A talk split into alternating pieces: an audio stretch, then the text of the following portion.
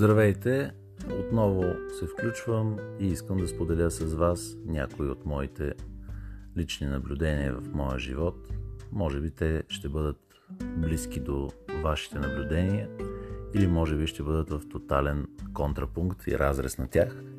Но все пак се осмелявам да го направя с идеята да провокирам във всеки от вас различна гледна точка. Казвам всичко това и се насочвам към една тема, която всеки от вас по няколко пъти в живота си е срещал. Как да извърша промяна? Искам да направя промяна в живота си, искам да започна промяна. Но всъщност с искането нещата не стоят толкова лесно. Всичко започва от вътрешната нагласа. Какво е тя? Какво е вътрешната нагласа? Вътрешната нагласа е едно дълбоко състояние в тялото, което е чувствено състояние. Да чувстваш тялото си, да чувстваш в тялото си, че искаш тази промяна. Да започнеш да разграничаваш ума си от тялото си е най-важното нещо в живота. Много от нас не правят разлика кога нашият ум, нашето съзнание, чрез егото вътре в нас, иска нещо и кога тялото се нуждае. Когато тялото се нуждае от промяна, вие толкова силно го желаете това нещо, толкова силно го чувствате, че нищо пред пътя ви не може да застане и не може да го спре.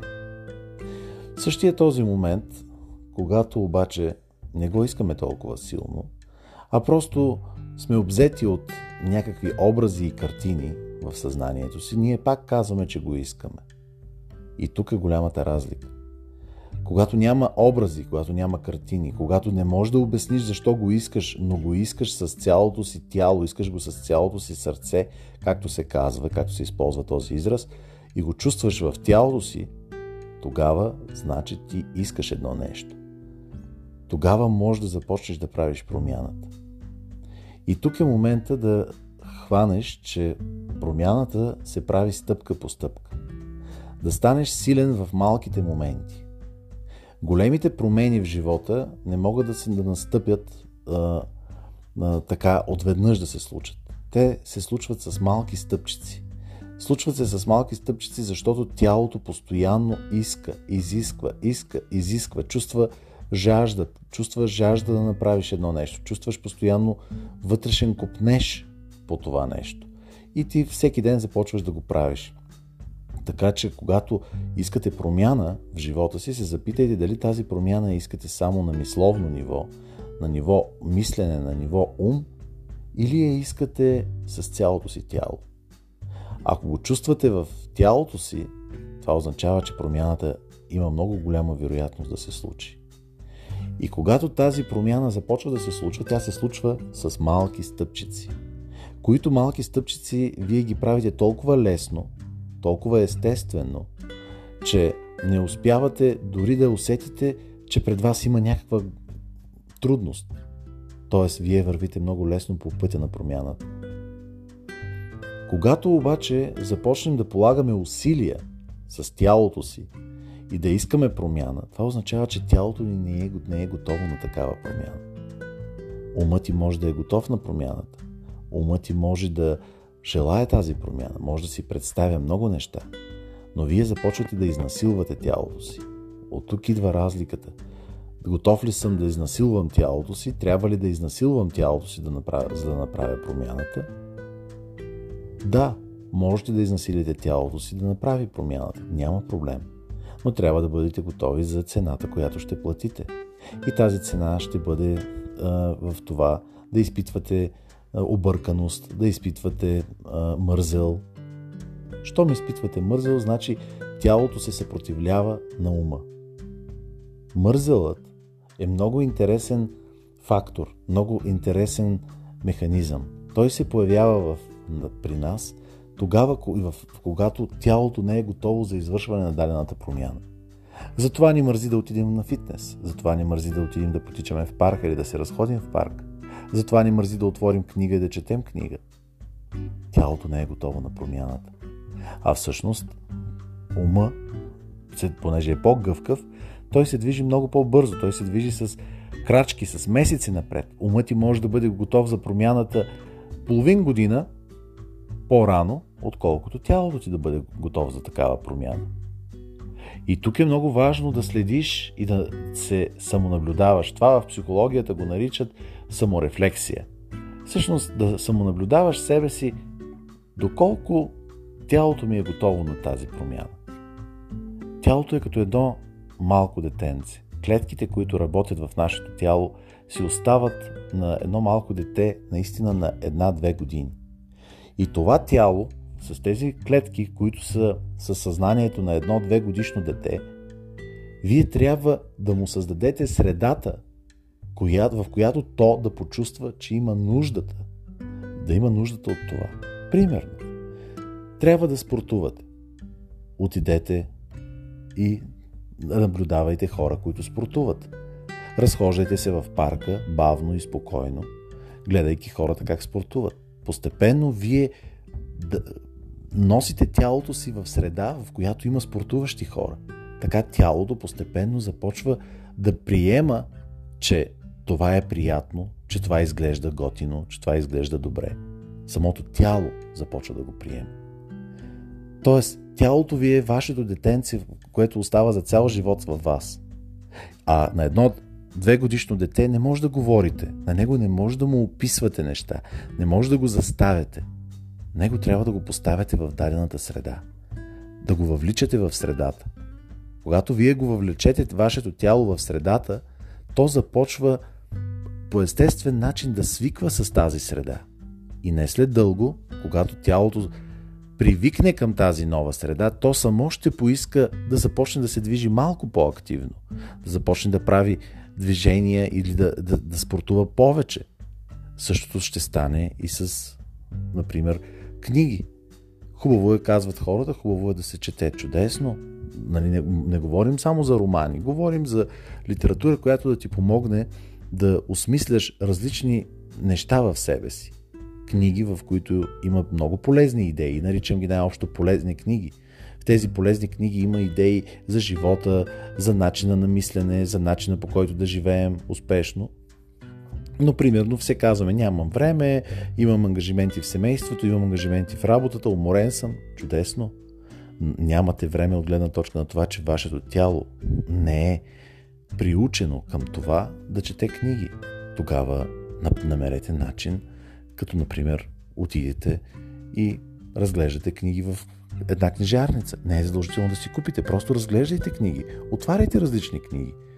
Прочитайте по някое изречение, разхождайте се, докато сте в мола, разхождайте се и влизайте в книжарницата. Избирайте си някаква книга, зачетете половин страничка, после пак се разхождайте.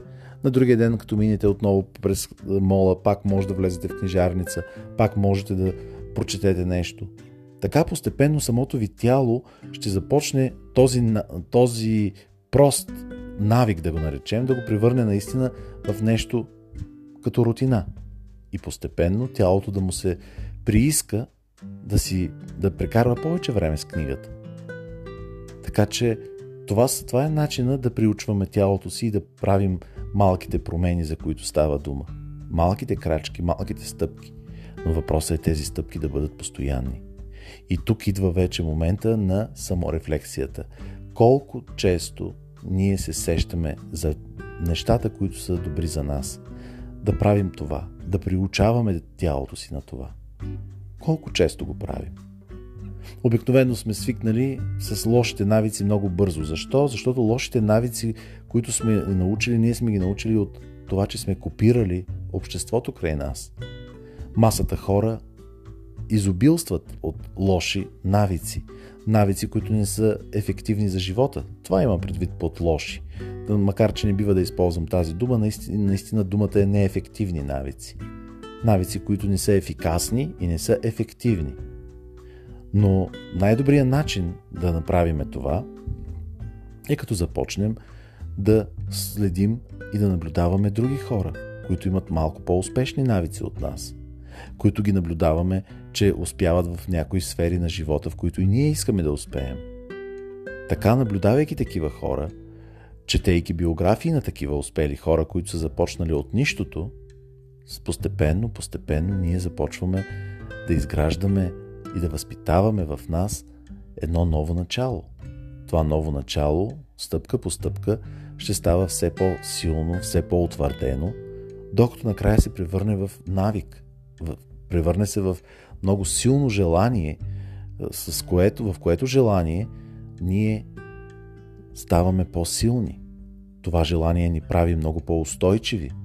Когато отвън средата отново ни залее с неефективните навици, срещаме се с приятели, които имат не, не толкова полезни навици, ние ще ги разграничим.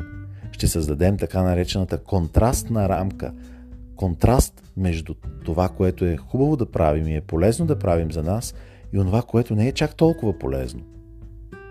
Така че простичката малка стъпчица започва в това да наблюдавам себе си какво правя, как се чувствам, когато даденото нещо трябва да се случи. Например, трябва да отида да спортувам, но нямам този навик. Окей, ставам, разхождам се в парка, гледам други хора как спортуват, наблюдавам колоездачи, наблюдавам по-усърдни спортуващи хора – Гледам видеа в YouTube на спортуващи хора. Постепенно тялото ми започва да привиква с това. Започва в него да се създава едно желание, клетъчна нужда, клетъчно желание. И когато това става, веднага ви казвам, това става за период около 60 до 90 дни. Максимум, максималният период е 90 дни. Ако това го правите 3 месеца, бъдете сигурни, че наистина ще създадете клетъчна нужда. Клетъчна нужда за спорт, клетъчна нужда на тялото за четене, клетъчна нужда за разходка, клетъчна нужда за всяко нещо, което е полезно за вас. Така че опитайте се да направите повече такива клетъчни нужди, да създадете клетъчни нужди. Смятам, че това ще бъде полезно за всеки от вас.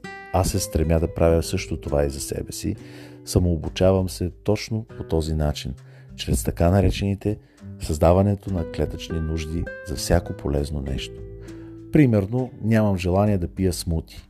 Започвам да гледам хубави картини, хубави снимки с плодове. Започвам да гледам а, нарязани снимки на нарязани плодове. Отивам някъде, където продават фреш. Гледам как приготвят фреша, как изглежда чашката с а, хубавия фреш и така постепенно придобивам желание да пия фрешове или да, да пия смутита, които са още по-здравословни. Нали? Така че всеки един полезен навик трябва да бъде създаден чрез така наречената клетъчна нужда на тялото. Обясних ви току-що как се създава тази клетъчна нужда и колкото повече клетъчни нужди създавате в тялото си, толкова по-бързо ще изграждате полезни навици. И толкова по-бързо навик след навик нали, всеки навик е като едно стъпало, навик след навик вие ще почнете да се катерите по собствената си стълба на успеха. Пожелавам ви го, това е нещо невероятно и нещо прекрасно. И смятам, че тази нужда на за успех, клетъчна нужда за успех, дреме във всеки от нас. Ние сме родени с това. Както едно малко бебенце, което е, се учи да ходи, ако го наблюдавате, то е толкова несломимо, то е с такъв вътрешен устрем да се изправи на краката си, да проходи, пада на колене, пада по дупенце, но той не, то не спира, то не спира да иска да ходи. Ето този несломим дух трябва да се върне във всеки от вас, тази клетъчна нужда. Бебето го прави, защото то няма обременяването с негативното програмиране, така нареченото негативно възпитание, в което сме израснали.